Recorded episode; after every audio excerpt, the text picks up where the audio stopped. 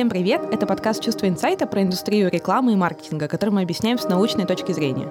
Мы хотим знать, почему бренды реклама нам нравится или не нравится, почему нас что-то бесит, почему мы кого-то обожаем. А о том, почему так происходит, мы спрашиваем у исследователей, ученых. И сегодня у нас в гостях тра-та-та-та-та! Иван Пузырев, кофаундер AR-Head или R-Head. Оба варианта, окей. Супер, Ваня, привет. Привет, привет. И еще с нами сегодня Володя Мотин. Да, привет. И меня зовут Аня Ягода. Поехали. Ваня, привет еще раз. Хе-хей. Я, я так рада тебя видеть. Так, давайте сразу, AR-Head или R-Head? А, оба варианта, правда. Все, супер, ладно. Сколько у тебя уже, кстати, менялось твоих обозначений за то время, пока ты занимаешься тем, чем никто не занимается, и когда ты открываешь новую индустрию, где нет названий, и ты не можешь сказать о том, кто ты, какой путь ты вообще прошел до этого момента, как ты себя называл? Да, я думаю, что здесь было 3-4 итерации. Я очень активно поддерживаю придумывать новые профессии, поскольку они хорошо подходят новому миру, и они не то что рождают загадку или говорят, ай, непонятно, чем занимаешься, они рождают новую функцию для тебя. Поэтому я думаю, что началось с менеджер digital проектов, да, или как-то так, и дошло до того, что нет, это нечто больше, ты занимаешься digital стратегией, вот это больше мне нравится. Да, я помню, даже в каком-то подкасте девушка сказала тебе о том, что если она услышит, что парень digital стратег, она сразу же ему даст. Или, по-моему, как-то так было. Или если я не ошибаюсь. Да ты сказал digital strategist. Все понятно. Digital Strategist. На самом деле, точно так же, как и с названием технологии, про которые мы сегодня будем говорить, на тех конференциях, например, мировых, которые я посещал до COVID, там до сих пор не разобрались с терминологией, и поэтому уж точно сложно назвать тех, кто этим занимается. Придумай свое, это без проблем. Главное, суть донеси, что там. Да, кстати, давай перед тем, как я вообще буду тебя спрашивать о том, в каком состоянии сейчас находится индустрия, в которой ты работаешь, мы немножко определимся с понятиями. Ладно, мы как бы тут кое-как поняли, чем VR отличается от AR, и появился XR.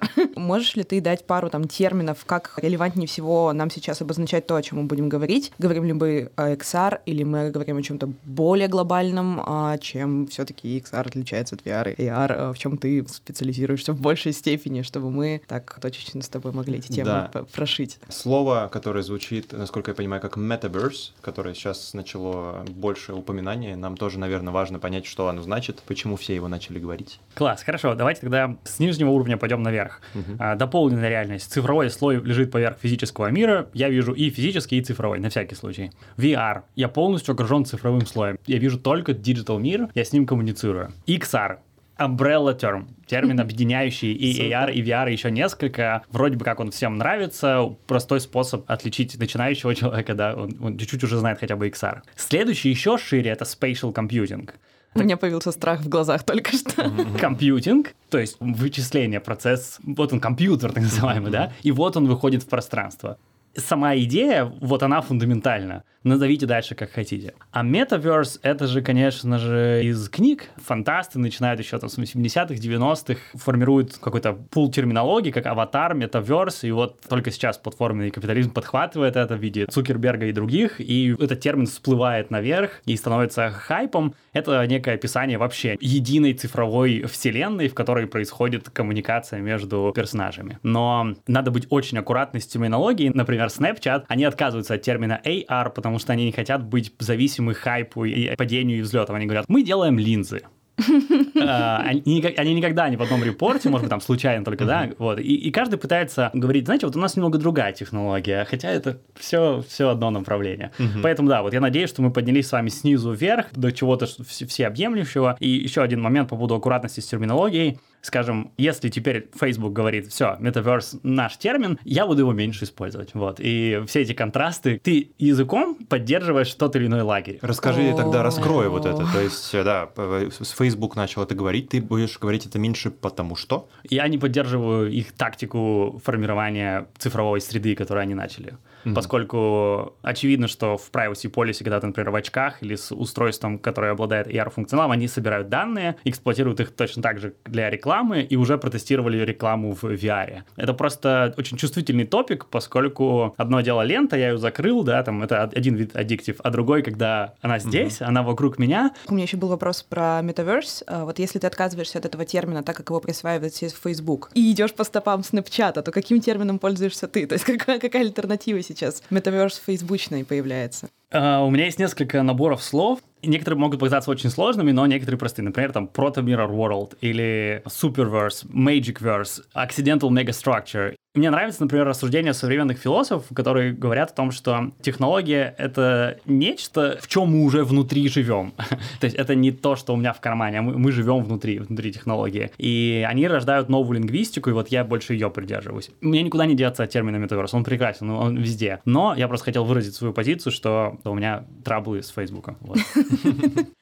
А, слушай, тогда окей. Мне кажется, что я так более-менее поняла, где границы того, о чем мы разговариваем, и поэтому у меня есть сопутствующий вопрос. С одной стороны, мы видим, как в нашей жизни появляется, например, какая-нибудь VR-экспозиция на выставке современного искусства, уже вполне в порядке вещей, то есть нас это не удивляет. Появляются виртуальные инфлюенсеры, которые, например, уже тоже никого не удивляют. И то есть постепенно наша жизнь дополняется, погружается вот в такие вот элементы. Но с другой стороны, еще нет такого понимания, что XR — это сопровождающая нас во всем индустрия, например. Еще иногда вот какие-то новые программы, иногда какие-то новые, новые нововведения, хочу сказать на самом деле, они поражают, и мы этому удивляемся. Так вот, у меня был вопрос, что мешает индустрии сейчас сделать такой толчок, который будет ее воспринимать в нашей жизни как нечто само собой разумеющееся? Где вот эта вот грань, когда мы перестанем такие типа «Вау, офигеть, просто 3D-скан, чего?» И вот это вот все.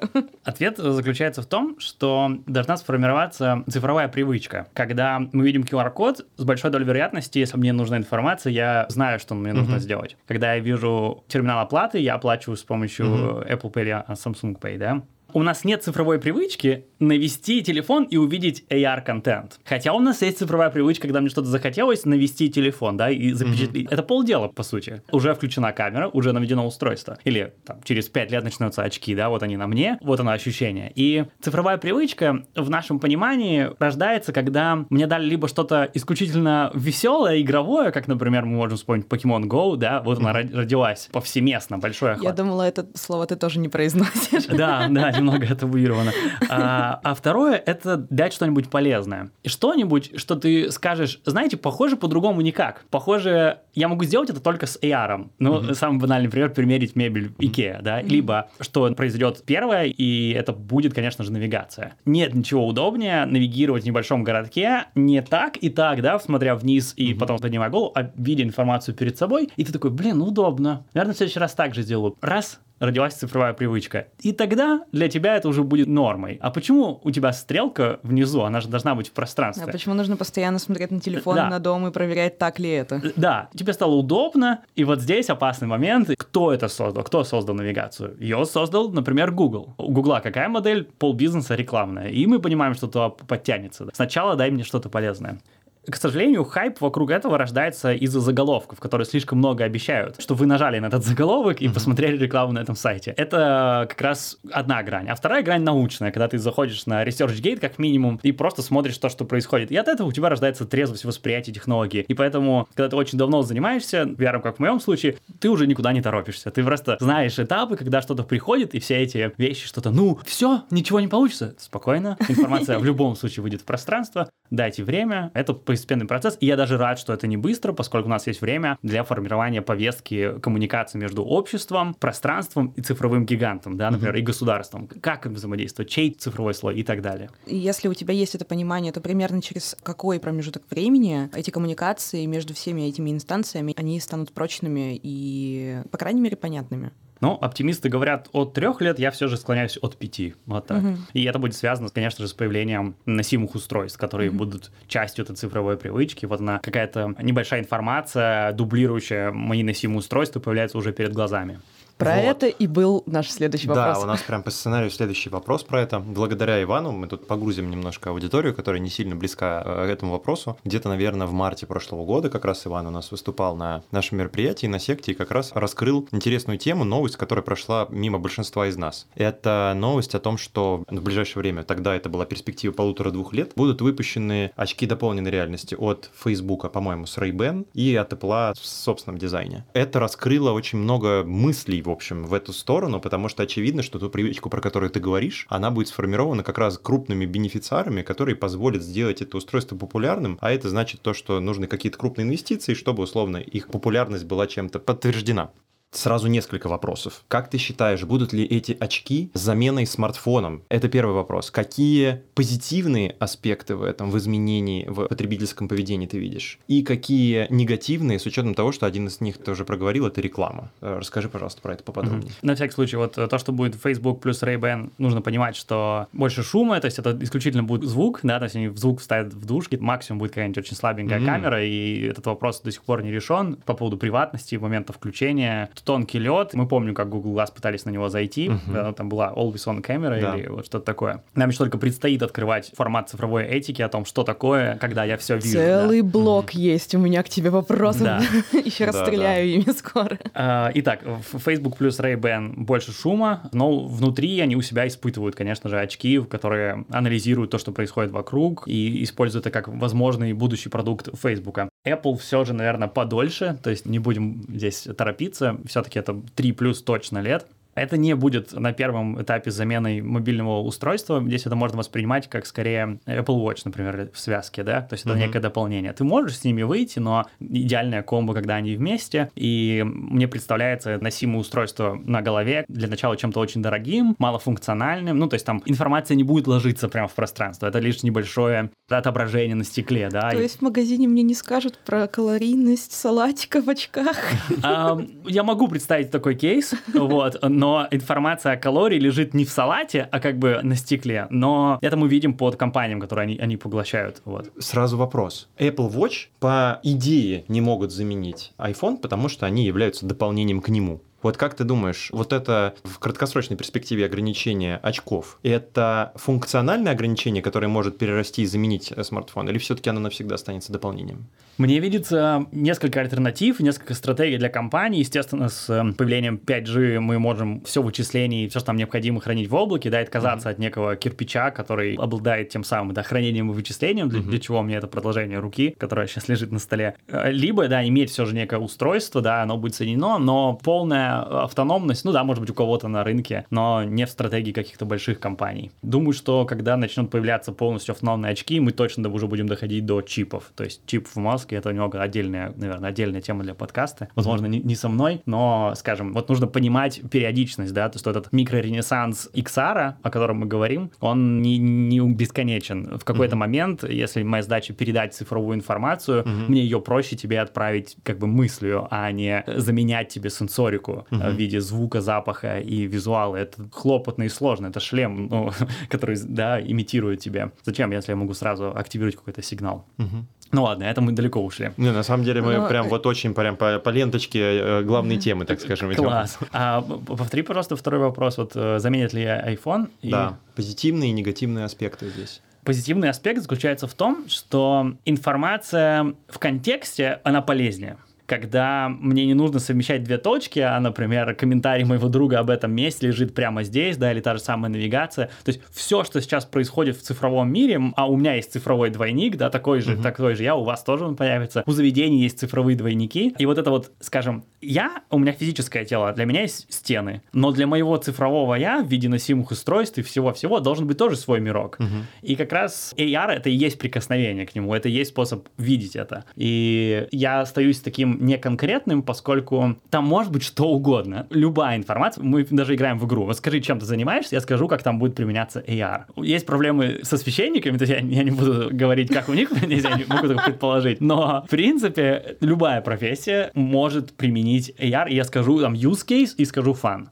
А негативная сторона, безусловно, для меня связана с э, текущей обстановкой на, на рынке. Это компании, у которых есть деньги на инвестиции. То есть вам нужно понимать, что в Фейсбуке 70 тысяч инженеров в подразделении AR, VR. Это беспрецедентно много. Что? 70 это тысяч человек. страна какая-нибудь маленькая. Это в два с половиной раза больше, чем город, в котором я вырос. Представляешь, это все высококвалифицированные AR, VR инженеры, которые строят тот самый, тот mm-hmm. самый метаверс. Ладно, нужно понимать на всякий случай для тех, кто нас слушает, что у, у Facebook рекламная модель, и они пока не готовят ее замену, в отличие, например, от Гугла. Они пробуют снести статус исключительно рекламного гиганта. Есть просто переживания по поводу того, как будут эксплуатироваться данные. Вот она негативная, негативная сторона. Ну вот, э, да, ты уже говорил про этический вопрос. Я немножко сейчас мы в него погрузимся. То есть каковы этические опасности, которые придут к нам или будут э, нам угрожать, если мы будем пользоваться как можно большим функционалом XR-технологий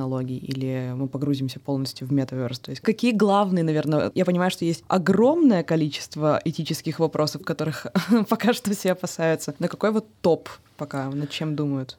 То комьюнити, которому я принадлежу. Угу. Какому? Ну, есть такой активист Кент Бай, у него есть такой подкаст Voices of VR. Это довольно плотная группа людей, которые пытаются сформировать повестку альтернативную относительно угу. того, как ведут себя большие платформенные э, компании. Создать некий пул специалистов внутри этих компаний, которые бы могли создавать общественную повестку, критиковать. Микрореволюцию угу. внутри больших гигантов. Э, да, хотя бы попробовать создать консилиум, да, чтобы... Микро, они... Микродемократическую партию в стране не республиканцев. Внутри, э, да, тоталитарного. Смотрите, у меня есть палец, я скроллю ленту. Это мое собственное действие. Как бы ТикТок меня не аддиктил, это мое собственное действие. Я иду по городу, у меня, меня тречат, как я иду, но это мое действие. Я, я точно осознаю, что я иду.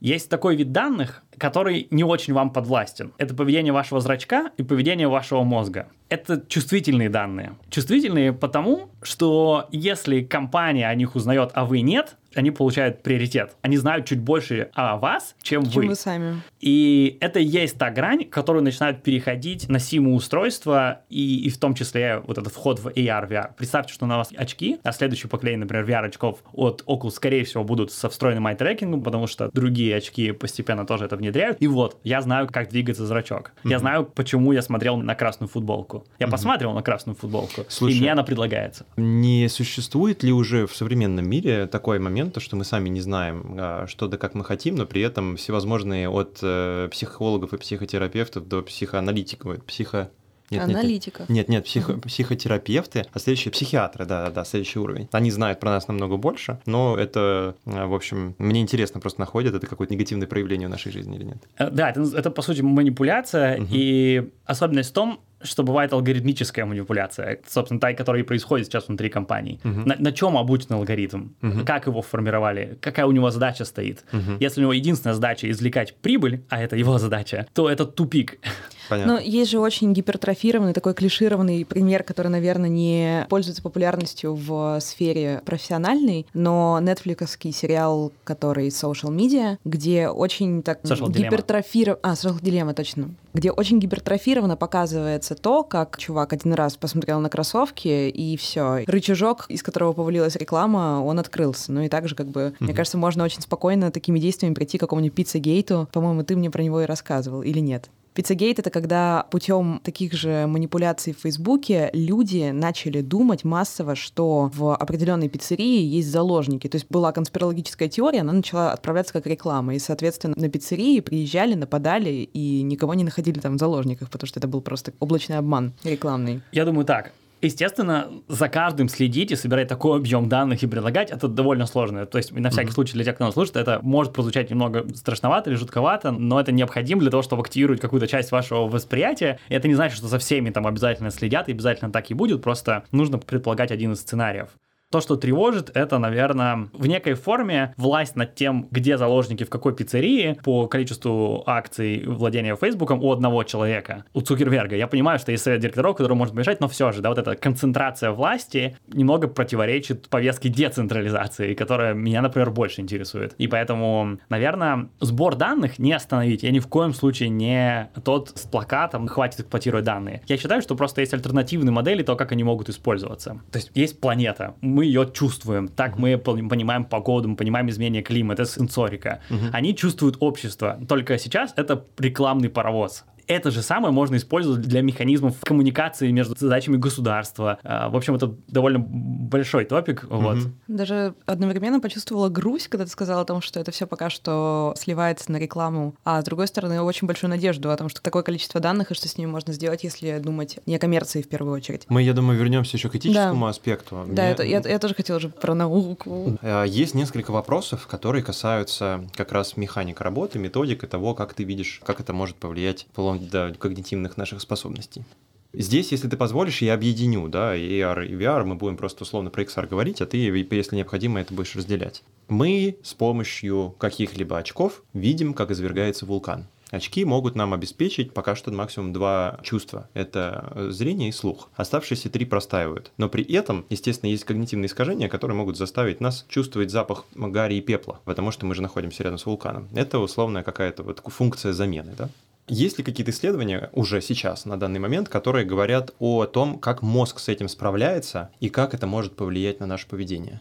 Это важная большая часть. Сначала тизер. А, медицина в VR — это очень важное большое направление, которое будет очень долго идти, поскольку мы понимаем, как происходят утверждения. Почему я сказал слово медицина? Поскольку для меня это все психология, психотерапия. И поэтому я это объединил в медицину. Они долго будут это очень утверждать, но роль технологии XR в работе с восприятием — это почти момент ее зарождения, поскольку mm-hmm. одна из первых функций, естественно, это все пошло из США, к этому причастна была и та самая DARPA, откуда откуда половина того, что у нас сейчас на, на столе. Люди прошли какой-то травматичный опыт, и они проживают его снова, чтобы избавиться от этого. Вот базовый кейс. И это было еще в эпоху там 70-х, очень давно то, что происходит сейчас, и то, что я вижу, это, например, работа с болью, работа со сменой тела, добавление синтетических запахов в, в mm-hmm. VR для того, чтобы прожить некий опыт. И здесь, наверное, еще стоит вспомнить эксперимент, на который часто ссылаются на конференциях, где рассказывают про какой-то эксперимент с восприятием в VR. Это момент, при котором тебе надевают очки, но в них просто зеркала. И эти зеркала переворачивают мир вверх ногами. Теперь все, все вверх ногами. И через два дня человек в таких очках уже может водить велосипед, все окей, он делает все абсолютно действия, действия, он снимает очки, у него немного сначала проблематика с восприятием, но затем он снова очень быстро пересаживается, потом он снова надевает очки и уже очень быстро может сориентироваться. То есть мозг подстроился, что теперь у нас новые правила. Mm-hmm. Теперь мир может быть и таким, и таким. И поэтому, наблюдая, например, несколько экспериментов, связанных с попаданием человека в виртуальной реальности в очень простые миры, вроде Майнкрафт, мозг очень быстро принимает, что, похоже, теперь так всегда будет. Я То квадратненький. Есть, да, окей тот самый гиперреализм, вот эта невероятная графика, которую сейчас я вижу, ну, это одна из данностей. Попав туда, это теперь новые правила, я по ним играю, и, наверное, наибольший интерес у меня вызывает так называемый эффект Протеуса, возможно, его уже переименовали. Это момент, когда я вижу сам себя, я вижу свое тело. Это радикально меняющий опыт, поскольку даже я, человек, который очень давно пользуется VR, иногда получив тело, например, маленького ребенка, я начну делать маленькие шаги. А, я поняла, про что ты говоришь. Я думала, что ты сейчас имеешь в виду то, когда ты, например, например, начинаешь соотносить картинку, которую ты видишь со своим телом, хотя по факту это как бы им не является. Я так поняла, что ты говоришь про гораздо более глубокую штуку, что если ты попадешь в мир Майнкрафта, ты посмотришь на свои квадратненькие ручки, ты будешь ощущать свои ручки квадратненькими, если угу. ставишь маленьким, то ты будешь вести себя как более маленькое тело. И есть такая, есть, есть такое, да.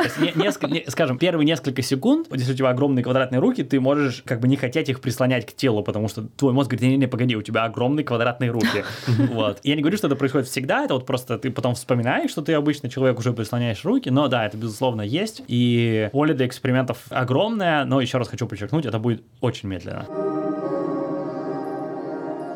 про детей. Если мы говорим о том, что так или иначе технологии, они будут все больше и больше и больше и больше внедряться, в какой-то момент они станут нашей привычкой, и, естественно, они повлияют на процесс нашего обучения. Ну, соответственно, контакт человека с XR, он будет совершен там не в 20 лет, например, а в 5 лет, может быть, пораньше, может, чуть попозже. Так как это момент, когда настолько формируются нейронные связи, будет ли влиять XR или какое-то еще более глобальное понятие на то, как будут мыслить люди, которые будут с этим соприкасаться практически начиная с самого рождения. У меня на самом деле следующий вопрос был про это же. То есть, почему детям ограничивают время, которое они проводят со смартфонами? Не потому, что смартфон это плохо, а потому что у ребенка первые годы формируются нейронные связи, которые связаны со всеми пятью чувствами. И одно дело тогда, когда ребенок трогает травку, ее нюхает, там, не знаю, там, ест землю и песок. Это все очень смешно, но тем не менее он собирает набор чувств, которые создают эти связи. Вот сейчас, когда пока что большая часть взрослых находится в изучении мира дополненной реальности и виртуальной реальности, есть ли уже какие-то данные, которые говорят о том, что скоро появятся атовизмы, да, как пальцы на ногах у нас. Вот эти разделы мозга, которые становятся не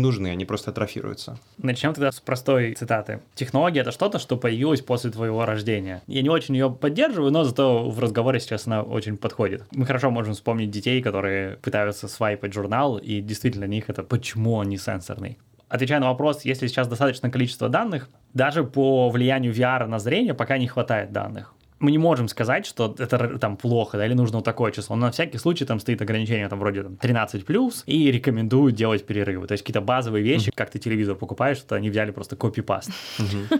Поэтому сказать точно сейчас нельзя, тем более про детей. Но что я могу сказать абсолютно искренне через свой собственный опыт, а я считаю, это единственный способ рассказывать правду, это момент, когда я, например, попробовал очки, они называются Magic Leap, и этот момент связан с тем, что ты до этого уже пробовал множество разных очков, ты ты, в теме, ты понимаешь, что у тебя будет две минуты, огромная очередь, ну, реально, около трех часов на конференции, это ажиотаж, вот это премьера, да, вес, надо все проверить, все показатели запомни, значит, угол обзора, те же потом рассказывать людям, ты надеваешь очки, видишь этого трехмерного робота, он говорит, все, погнали со мной. И ты, ты таешь. Да, все, погнали, погнали. И вот, мне кажется, что если у детей выстраивались нейронные связи, когда они трогают предметы и все, вот у меня достроилась новая нейронная связь, что теперь и так бывает. Угу. Что-то, что немыслимо было бы в физическом мире, но вот приходит ко мне как свет. Вот этот стол, я его вижу таким, поскольку свет падает, весь свет приходит ко мне, и я его воспринимаю. А теперь представьте, что здесь я вижу еще один перед собой цифровой объект. Это тоже свет, такой же свет, который ко мне отправили угу. три проектора там для RGB, для каждого, да. да? Э, свет преломляется и отправляется мне в глаза. Соответственно, для мозга это не так, что я держу экран, а это свет ко мне пришел. И вот она новая связка о том, что ну не очень-то есть большая разница, угу. особенно для тех, кто будет активную часть своей жизни там, через 15 лет. И абсолютно нет разницы. Вот она оба, и цифровое, и физическое. Конечно, там есть вопросы с хаптиксом и прочим, то есть как, как хватать цифровое угу. и прочее, но слияние или как минимум отсутствие разделения — это важная часть той самой, назовем, когнитивного того искажения, которое должно произойти. Тогда, когда появляется новая технология, есть определенная группа людей, которые, не задумываясь о том, какие данные мы получим, говорит, теперь мы будем знать про поведение людей вот это да? Например, тогда, когда условно не появился интернет, а появился вот браузинг в том виде, в котором мы его понимаем, да, появились первые теории, там тренды, как я не знаю, как это сказать, о том, что теперь мы знаем, какое будет поведение у людей потребительское. В действительности, естественно, это не так, и мы знаем просто, как человек ведет себя со смартфоном или с компьютером. Какая-то зона, достаточно крупная, очевидно, остается за гранью понимания. Есть ли у тебя сейчас разделение того, что мы на теоретическом уровне можем получить о работе мыслительных процессов человека, о том, как он там смотрит, видит, думает, и те, которые все равно, даже с учетом погружения человека в VR, в AR, вот в эту среду, останется за гранью понимания, потому что это не постигается эмпирически. Опять же, наверное, смогу ответить только через собственный опыт. Когда мы собирали инструментарий, который анализирует, куда падает взгляд человека, сочетает это с тем, что он сказал, и создает на основе этого тепловую карту, количество невероятно сложных комбинаций между взглядом и реакцией. И плюс мы как-то делали работу с нейроинтерфейсом, задержки, специфика поведения. Это настолько комплексные данные, что я пока еле-еле могу представить, как сложный а, алгоритм может это сочетать до определенного вида точности. Чтобы уйти от сложных слов, а на простом примере, вот если 50 человек прошло и прям очень сильно ненавидели и смотрели на эту стену, то, наверное, это можно заметить. А вот тонкости сочетания поведения, взгляда, реакции или того, что человек, может быть, увидел, но сказал комментарий про это чуть позднее, вот это вот вся эта комплексность анализа такого огромного потока данных, который появится с появлением XR, да, с появлением тех самых устройств и, и технологий, это достаточно сложный объем. И это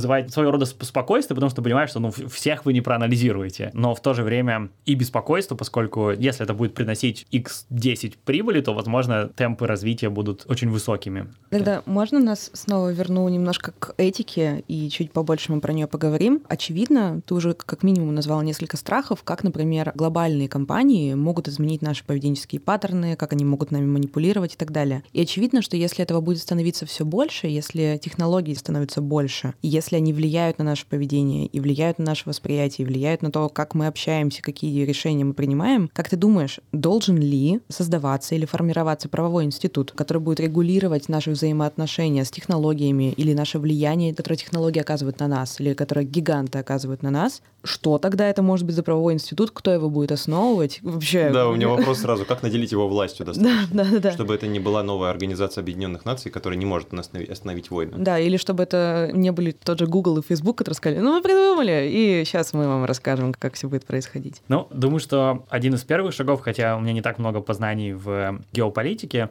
начать воспринимать платформенные компании как страны. Они уже и так судятся как, как Я как так рад, что ты страны. поднял эту тему, да, потому что у них свои законы, это просто ты приходишь в страну. Я вот недавно, извини, пожалуйста, перебью, столкнулся с одной очень понятной штукой. Я вожу по городу 40, по МКАДу по трассе 60. Я очень спокойно вожу. И мне Яндекс Драйв прислал, что ты дерзишь, я подниму тебе тариф. И я вот именно в этот момент, я это и так знал, но я именно на своей шкуре почувствовал то, что Яндекс сам задал условия, на которых я могу пользоваться автомобилем у них. И это не правила дорожного движения уже.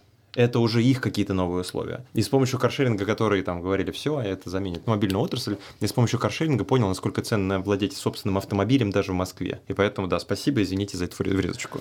Я представляю, как ты приезжаешь мимо офиса Яндекс на своей тачке и такой подгазовываешь, едешь 61 едешь. Нет, это, это, это, это, это все равно, что, знаешь, что-то в своей жизни не любить, но ничего не менять, знаешь. Я, я прагматично стараюсь к этому относиться, но это просто замотивировало меня о чем-то новом подумать. Отличный пример. Когда мы начинаем воспринимать их как страны, во-первых, наверное, может радикально немного прозвучать, ну там, в ближайшей перспективе нам точно нужно создавать глобальное правительство, потому что у нас огромные проблемы, я имею в виду у планеты. Нам нужно перестать летать в космос, нам нужно перестать этим заниматься, вот у меня есть какая-то позиция. Так вот, именно в этой же самой повестке, которую я только что озвучил по некому объединению усилий, как минимум, чтобы поймать карбон, да, то есть именно в этой же самой повестке должна формироваться инициатива, ну, может быть, как ООН, то есть нужен просто новый заход. У меня нет какого-то конкретного ответа, но сейчас, как я это вижу, это уже есть представители хотя бы по одному человеку из ключевых компаний и несколько представителей от стран. Например, у Барселоны есть там мэр по цифровизации, да, и такие должности, которые могут входить в некий совет, которые вот так вот за столом садятся и говорят, так, когда мы делаем сканирование города, я про, про AR, про да, цифровое, например, сканирование, нужно замазать все номера и лица. Это запрещено. Плюс нельзя вот, ну, какой-то создавать стандарт. Он рекомендует компаниям, он, он пытается их приземлить. Это сложно, но я верю в это. Возможно, я живу в неком вакууме или в неких шорах, но мне кажется, что в моем потоке в Твиттере таких даже больше. Я всегда радуюсь, когда кто-то тоже юзает Твиттер, потому что я всегда чувствую себя, знаешь, таким человеком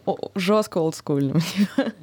Обожаю Твиттер. Да, да, и там очень много людей, которые читали книги, что которые там первую группу приготовиться, вот какие-то старые, ста- такие, ну это уже не старые, но все же есть еще более старые романы, утопия и ди- и дистопия про вот метаверс и обещания о том, как это все будет выглядеть. И вот у них есть это желание о том, что циклы медиа, они не так часто появляются. И казалось бы, вот он новый, его можно сделать децентрализованно, его можно попробовать сделать open source, перестать молиться двум богам, да, альтернативная модель. И и на удивление, в моем каком-то информационном поле эта идея до сих пор жива, хотя, конечно же, она мало реализуема, поскольку все, чем мы пользуемся, все, что двигает нашу индустрию, в большинстве случаев это приходит от э, двух-трех корпораций, о которых мы уже упоминали сегодня. Facebook, Google и... Ну, Apple какое-то там влияние секретное, ну, то есть, в смысле, скрытое имеет.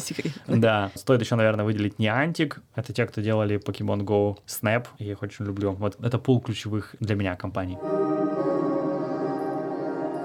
Когда мы говорили про рекламу, хочется немножко углубиться в то, насколько это может быть неэтичным на примерах. То есть, как именно можно манипулировать и что из этого можно будет назвать неэтичной манипуляцией. Потому что так или иначе, когда, например, ну, допустим, если мы говорим про тот же пример, что мы начинаем видеть карту в глазах, в очках, мы проходим и видим какую-то рекламу, ну, так же, как мы ее видим на билборде сейчас. Но нас же это не волнует, этично, неэтично. А какие есть инструменты вот у этих гигантов, которые могут нанести рекламой непоправимый вред на наше восприятие? Где вот эти вот точки манипулятивные скрываются? Мне хочется вспомнить ролик, он называется Hyper Reality, возможно, вы его видели. Ты, ты показывал, Да, кстати, но вот до этого ролика он выпустил еще один, как этот же самый герой идет к себе на кухню и пытается налить чай. Да, да, мы видели. Да. Расскажи про сюжет. По сути, пользователь в неком потенциальном ужасном будущем, снято от первого лица, идет в, с носимым устройством, заходит в свою кухню, у него все полностью закрыто рекламой,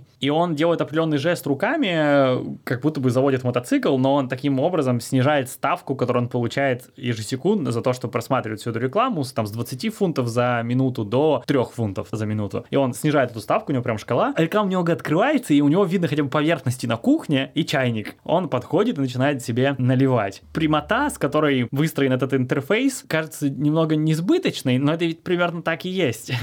Вот он я, и мое время продается, и вроде бы как-то и так все и в принципе и работает, просто это возведено в абсурд, и две точки соединены напрямую, без такой сложной последовательности, как запустить приложение, а ты всегда это видишь. И стоит отметить, что когда я был в штаб-квартире компании Tencent, это гиперкорпорация в Китае, главный вход, главный экран, и этот ролик там транслируется из разряда типа «Мы идем в светлое будущее, а, дроны, роботы, AR». Вот, то есть они просто, во-первых, они украли ролик, во-вторых, это Tencent, это многомиллиардная, одна из крупнейших корпораций, то есть нарезка. И еще раз, это светлое будущее, в котором то есть, люди вообще путают координаты, меня это, конечно, Ой. удивляет. Стало даже немножечко страшно. Да, и это, наверное, стоит посмотреть для того, чтобы увидеть все экраны. Вот там все нарушено. И те эксперименты, которые я вижу, например, у Facebook с рекламой в VR, ты думаешь, нет, только нет, это похоже начинается. Но это, опять же, у меня немного сдвинуто Приведи восприятие. По сути, они внутрь игры запилили рекламу. А, да, я видел эту новость. Да. Просто на плоскость, там какой-то журнал, что ли, Да. лежит или еще что-то такое. Да, это не страшно, это даже, наверное, классно. Я вообще не против рекламы. Я, наверное, просто переживаю крайности, которые можно до- достичь, учитывая, что модель замкнута только с единственной целью.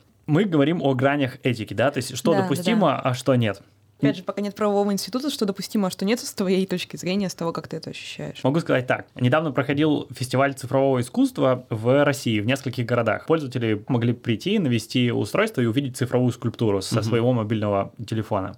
Организаторы сказали мне, что несколько цифровых объектов им пришлось согласовывать с государством. Я не знаю, с каким именно подразделением, но, еще раз, в физическом мире там нет ничего. Но то, как будет выглядеть эта скульптура и что у нее на фоне, вдруг стало важно. И там нет никакой повестки, лингвистической даже повестки, чтобы это обсуждать. Цифровой объект, добавленный в физическое пространство, как его оценивать, какие у него к- критерии. Можно, конечно, копипастнуть то, как мы оцениваем видео и, и охраняем, но это не так. И с картинками тоже не так. Они не соединены с контекстом, они не, не трехмерные, да. В этом плане, безусловно, до того, как что-либо произошло, нам нужно создавать повестку, нам нужно создавать регуляторную риторику. Отчасти этим мы сейчас занимаемся. С Airhead, например, наша задача создавать, в том числе для государств, готовиться к тому, когда к ним придут большие корпорации свои. Так, все, мы делаем пространственную рекламу. И они говорят, так, нет, у нас, у нас своя классификация. Например, тот город, с которым мы сейчас э, работаем, это Дубай, и там свои правила. Мы начали его цифровать, начали готовить 5 плюс лет. Они должны понимать, что такое цифровое пространство, какие у него законы, что можно, а что нельзя. Некий такой цифровой пространственный консалтинг, какое-то такое направление, которое мы сейчас для себя увидели и видим обратную связь. Потому что, когда придет страна, Google говорит с другой страной, он говорит, все, мы сейчас делаем так. Во-первых, мы будем продавать цифровой слой, то есть это пространство купила кола, да, там это пространство Pepsi. При этом страна должна, так, у нас своя классификация, свое разделение. У Вот. меня очень логичный вопрос навстречу вот тому, что ты сейчас рассказываешь. Это очень интересно. Пять тысяч лет люди воевали за то, чтобы одна группа имела больше чего-то. Основные ресурсы — это человек и земля. А землю можно присвоить, человека можно убить. Почему? Потому что нас до этого было 4, а вас 10. А мы вас убили всех, а нас 4, вас 0. Отлично, супер. В современных, так скажем, появляющихся реальных, может ли вообще произойти какая-то война за души? Сейчас я, я ее представляю себе следующим образом. Зачем убивать, если можно присвоить? Очки дополненной реальности становятся заменой смартфона. Я с этой мыслью, честно говоря, шел на запись этого подкаста. Я думал, что это возможно. Они становятся заменой телефона. И получается следующая ситуация. Я без этих очков не могу ничего. Не взял смартфон, едь на метро, давай общайся с коллегами, переписывайся без смартфона, давай удачи. Не получится. Очки становятся тем же самым. И я, условно, с помощью очков пользуюсь вот теми инструментами, которые у меня есть. И тут внезапно какие-нибудь кибернетические китайские войска меня перехватывают. Я остаюсь в своей любимой Москве, но тем не менее я вынужден с коллегами переписываться теперь не с помощью там одного мессенджера, а с помощью Вичата. Вичата. Я буду как бы направлять сообщения, но я буду пользоваться Вичатом, видеть рекламу там и направлять деньги Вичату. Это возможно или я как-то сильно в теорию заговора ушел? Классный дискус. Скажем, я верю в то, что в какой-то момент AI Россия поговорят с AI США, например, у них будет реально диалог со скоростью там несколько миллиардов итераций обмена данными в секунду, да, то есть uh-huh. не, немного за пределами нашего понимания, но это состоится. То есть я могу представить встречи цифровых продуктов, назовем так, между странами, могу представить некую форму цифровой войны, которая сейчас, собственно, мы можем это наблюдать. И более того, я могу представить вариант, при котором твое носимое устройство будет взломано точно так же, как и некоторые виды девайсов могут быть взломаны, поскольку отдельные повестки по кибербезопасности с переходом нового медиа, как бы новых устройств не, не пришло. Все те же самые протоколы с изъянами переломного момента не произошло. Поэтому да, это возможно, но здесь очень важный момент, как бы одно дело атака, да, а другое по покупка тебя отдать твое цифровое пространство какой-то корпорации.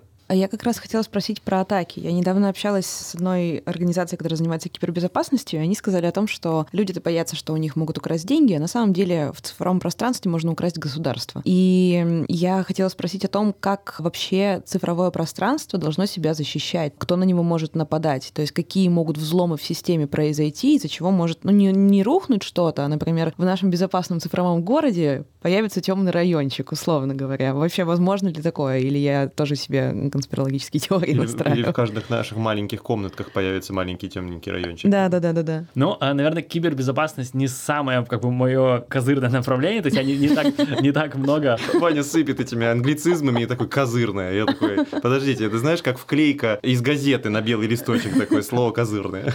Да, то есть это не самое мое приоритетное направление, но вопрос был, могут ли появиться какие какие-то темные уголки? Ну, условно говоря, ты говоришь, есть там наш физический мир, появится цифровое пространство. Мне не очень верится, что на это цифровое пространство никто не будет нападать, и никто не будет пытаться его в какие-то моменты взломать. И вот какие интересующие могут быть моменты для взлома, то есть где нас подстерегает опасность. Сейчас мы дошли до этого уровня, что мы понимаем, что не везде так-то нужно оставлять свои данные, потому что могут там, я не знаю, взломать телефон, и мы такие, блин, узнали в заметках мой пароль от Сберкарты, и теперь у меня нет денег. Но там же все будет на гораздо более таком объемном и глобальном уровне, и какие опасные места нас поджидают вот в этом вот пространстве, которое будет чуть больше, чем заметки в нашем айфоне. Окей, попробую немного иносказательно ответить.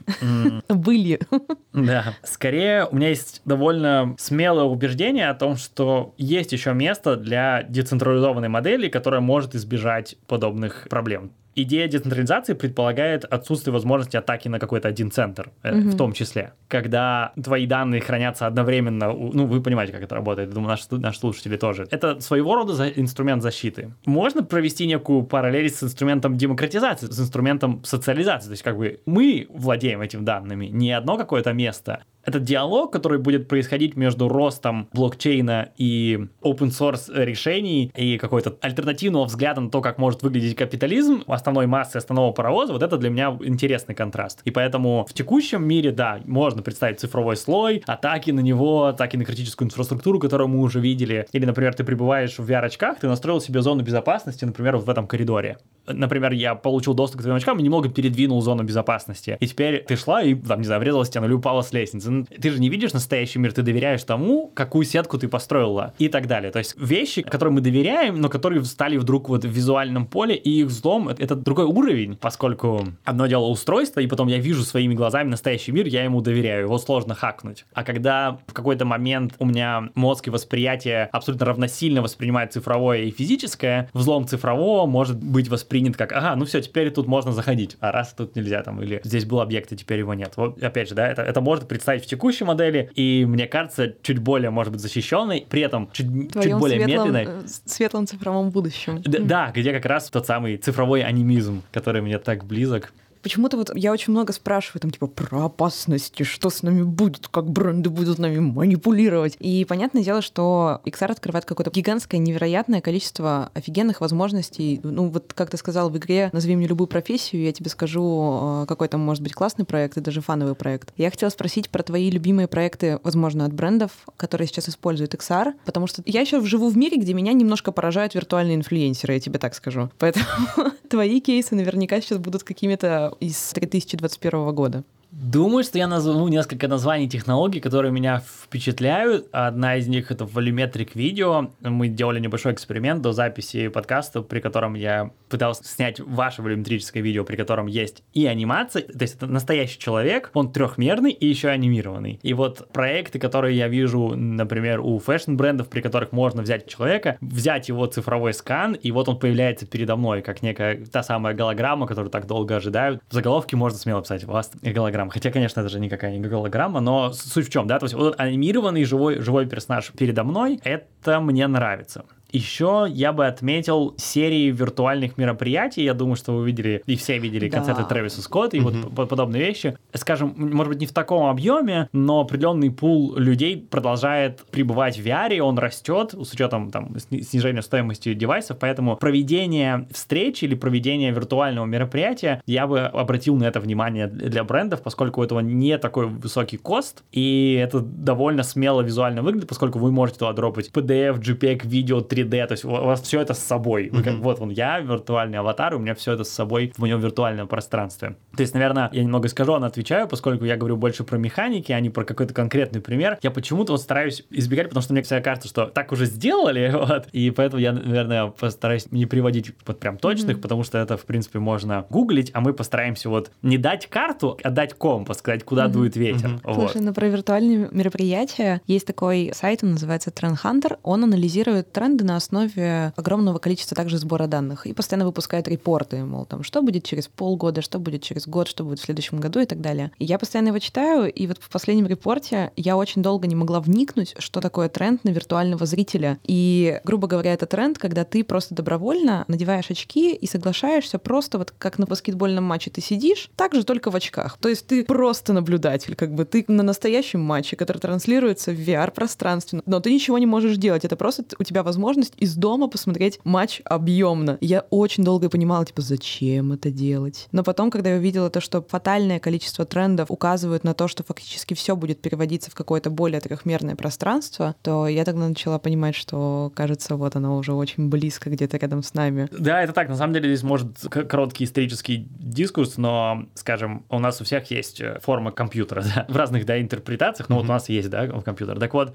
одним из первых, да, он так называемый мать всех демо, Mother of All Demo. Она была презентована на, конференции, на той же самой конференции, когда наш мессия, его звали Айван Сазерленд, презентовал Дамоклов меч. Это 66 год, чтобы вы понимали. Дамоклов меч — это некое устройство, носимое с колоссальным, огромным, целую комнату там, да, вычислений, провод, он очень тяжелый, но все же это некий носимое устройство, которое трехмерное отображало трехмерным. А Mother of, De- of All Demo — это как бы интерфейс, в котором трехмерное могло стать плоским у нас был выбор идти так или так. Нам кажется абсолютно очевидным то, что мы используем, но мне хочется внести зерно идеи о том, что некоторые вещи в момент заражения не очевидны, то есть как по какому пути идти. Но, скажем, ранние стадии капитализма выбрали то, что дешевле и проще, потому что это можно было масштабировать, а не то, что органично и кто, к, к чему и сейчас приходим. Почему я это вспомнил? Поскольку 3D должно быть 3D. Почему 3D плоское на экране? 3D mm-hmm. же оно в пространстве, понимаешь, как бы это надо вот переломный момент, да, угу. Ему это органично, но должно быть там стопудово просто. Угу. Вот, и поэтому, учитывая, что мы говорим о неких трендах, и то, наверное, еще стоит отметить как некую подсказку всем, кто будет этим заниматься, что это перестало быть дорого. Постепенно, если мы говорим, например, про AR, про дополненную реальность. Ключевой момент, который произошел, появился файл. У картинки есть JPEG, мы понимаем. У видео есть MP4, мы это понимаем а у AR теперь есть свой файл. Он называется там USDZ, например, да, а для, для, э, для Apple. И вот это значит, что все, мне не нужно приложение, я просто нажимаю. Это вот он, я его открыл, вот он, от, он открывается в AR. Он рожден быть в AR. И это, соответственно, снижает косты. Теперь мы даже вот сейчас можем попробовать там вас отсканировать, у вас будет mm-hmm. ваш цифровой файл, который открывается легко везде. Вот это, наверное, те как бы направления ветра, которые, которые дуют, э, и они подразумевают, что если вы что-то хотите показать в вашей компании, в вашем бренде, то не надо теперь делать отдельное приложение или вот запариваться. То есть вы можете оцифровать этот объект и отправлять его в телеге, в mail, email, залить на веб, вот это уже не важно, поскольку так же, как вы ведете себя с остальными файлами, теперь также ведете себя с AR, поскольку трехмерное должно быть трехмерным, оно должно быть в пространстве. У меня есть еще crazy question, сам- самый последний. Это самый безумный вопрос, который не относится почти ни к, ни к- Нормальный вопрос ни вообще. ни к чему, что мы обсуждали до этого. Допускаешь ли ты, что мы сейчас можем находиться в симуляции? Класс. Вау. Однажды я пробовал очки, которые дают каждому глазу по 4К и закрывают человеческий угол обзора. Исключительно визуально приближенный к тому, как я вижу сейчас обычный мир. И, наверное, будучи внутри высококачественного контента, на долю секунды я мог забыть, что на мне девайс, и что-то могло щелкнуть, да, даже вот, вот тот, тот самый гиперреализм. Там не было, может быть, глубины, я не мог там ходить внутри этого видео, но этот момент произошел. Но я в то же время очень спокоен, поскольку это было дорого, сложно, это было пару секунд, и, наверное, к тому моменту, когда технология будет способна так глубоко и так достоверно имитировать, я про текущее. Ну, опять же, мы возвращаем- возвращаемся к чипам. Если все-таки к корневому вопросу, верю ли я, что сейчас, да, наверное, почему бы и нет. Наверное, это как у Шерлока было, что зачем мне знать, какие планеты вокруг чего вращаются. То есть, в смысле, если это мне там необходимо для работы сейчас, то, наверное, я бы глубоко в это копал, хотя, казалось бы, это связано со мной, но для меня это не такая, ну, окей, в симуляции, или окей, нет, это как-то, я не вижу, как это повлияет на мой текущий про- продукт, возможно. Я, я просто задала этот вопрос, потому что недавно смотрела тоже очень попсовую Черниговскую, которая, конечно, уже не сказать, что она типа супер эксперт, но я смотрела фоном интервью и на какой-то момент поняла, что слушаю фоном и такая, оп, слушаю внимательно, что она говорит, и а тогда она говорила фразу, что в научном сообществе сейчас серьезно рассматривается вопрос, что мы можем находиться в симуляции. Я такая, в смысле? То есть я такая, так, подождите. В смысле серьезно рассматривается вопрос? И поэтому я не могла не включить этот вопрос сегодня в твое интервью, потому что я начала с этого момента вот- сидеть вот так, типа, сижу, делаю свои дела, думаю, так, подождите, а что если? Да, да, да. Да, это с- серьезно зе- зерно у меня посеяло, если честно. Помните этот момент, когда Морфеус спрашивает Нео, what is reality? Мгм. Он говорит, это набор сигналов, который интерпретирует твой мозг от тех инструментов сенсорики, которые Да, есть. да. И д- довольно базовая вещь, и учитывая, что так или иначе мне удалось поработать почти с каждым, да нет, наверное, с каждым из этих чувств, и мы работали с имитацией их, то да, ты как бы понимаешь, да, это возможно, но, наверное, когда буду старенький, вот я буду думать, думать об этом, а сейчас мне хочется как-то изменить мир, вот это вот все.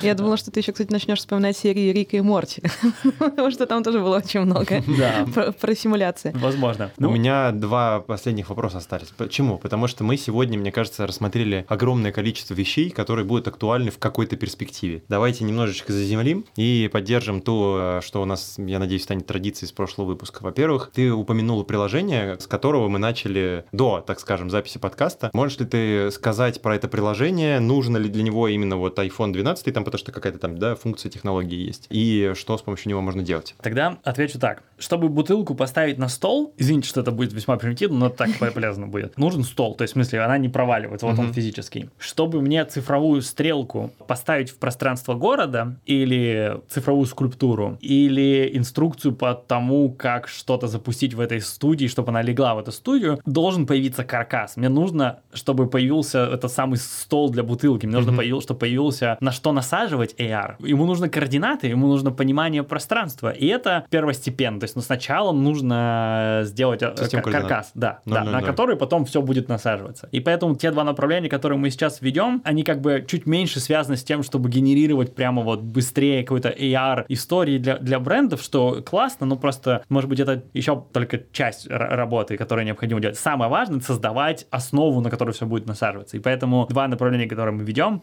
это делать цифровые копии городов и делать цифровые копии пространств. Цифровые копии городов мы делаем с помощью того, что человек там, с двумя камерами может проехать по улице, у нас будет слепок, я Мгм. чуть позже покажу. А приложение — это то, что в кармане, да, мы можем навести телефон и сделать слепок этой комнаты. Пока, к сожалению, да, наша текущая версия, поскольку там стартапу не так много времени, работает только с лидаром. Но это следующий этап, конечно же, чтобы это работало с любым устройством, с Мгм. любой камерой, где вы могли бы сделать слепок этой комнаты, кому-то ее от- отправить, мы до- можем дополнить контент, либо вы просто можете поделиться квартирой, которую вы продаете и так далее. То есть Мгм. именно оцифровать физическое в разных масштабах. Room scale и city scale. Вот, это то направление, которое меня сейчас интересует и то, где проходят исследования. Ты сказал, я просто пропустил, я опять заслушался, название приложения, с помощью которого это делалось, или нет? А, с которым мы вас сканировали? Да. да, я могу сказать название. Для волюметрического видео можно скачать рекорд 3D. А, но только на э, Web Store или а, на Android? В, пока в Web Store, угу. да. Для Android, может, и отдельно там будет список. Да. А, наверное, одно из моих любимых для сканирования пространства из текущих называется Polycam, угу. а, которая наша выйдет, так и будет называться Airhead в ближайшее время. Ну, наверное, еще важный момент, угу. поскольку наш акцент сегодня в диалоге налоги на науку, я просто хочу поделиться собственным ощущением. Наибольший кайф от работы и наибольшую глубину результата я получал только тогда, когда несколько месяцев провел на ResearchGate, а не на заголовках Forbes. То есть ты уходишь вглубь сути и оттуда достаешь то, что действительно сейчас нужно индустрии. Угу. Поэтому я искренне призываю всех, кто, возможно, захотел попробовать AR, VR, внедрить или еще что-то делать, уходить вглубь, и это возможно только с помощью... Практики. Да, и погружения в научную составляющую технологии. Вот, это очень полезно для AR, VR. Я искренне каждого поблагодарю, кто сделает именно через, через науку, поскольку нам необходим другой взгляд на угу. индустрию, а не Чем тот... больше людей да. на это смотрят, тем больше мнений от этого может появиться. А, абсолютно, вот, это... И последнее, это не вопрос вообще, это, так скажем, новость. Тогда, когда мы опубликуем наш подкаст, мы э, дорогого Ивана попросим дать буквально пару-тройку ссылок и описаний приложений, с помощью которых аудитория уже сейчас с помощью Можно смартфона может... Да, может начать познавать этот мир, понимать, как это все устроено, не только покупая Oculus Quest 2 за 35 тысяч рублей. И даже мы можем пообещать, что мы сейчас делаем слепок момента, как мы сидим все разговариваем, и опубликуем его в посте. В виде файла да. да. И то есть люди могут э, посмотреть, как происходила наша студия. Я хотела этот анекдот рассказать в эфире, что когда пришел Ваня, я сказала, Ваня, можно тебя сфоткать? Говорит, может, все-таки про 3D просканируемся. И я поняла, что я тот самый дед, который давай сделаем фото. Не в том мире живем. Спасибо, это был подкаст «Чувство инсайта». Мы есть на всех платформах, на удобных, на Apple, на Кастбоксе, на Гугле, Яндекс Музыка. Да, мы везде есть, и слушайте нас там, где вам удобно. Сегодня здесь были еще раз Володя Мотин. Володя, пока. пока Ваня Пузырев. Ваня, пока. Пока. Я всем говорю пока. Я, меня зовут Аня Ягода. Все, всем пока. Пока.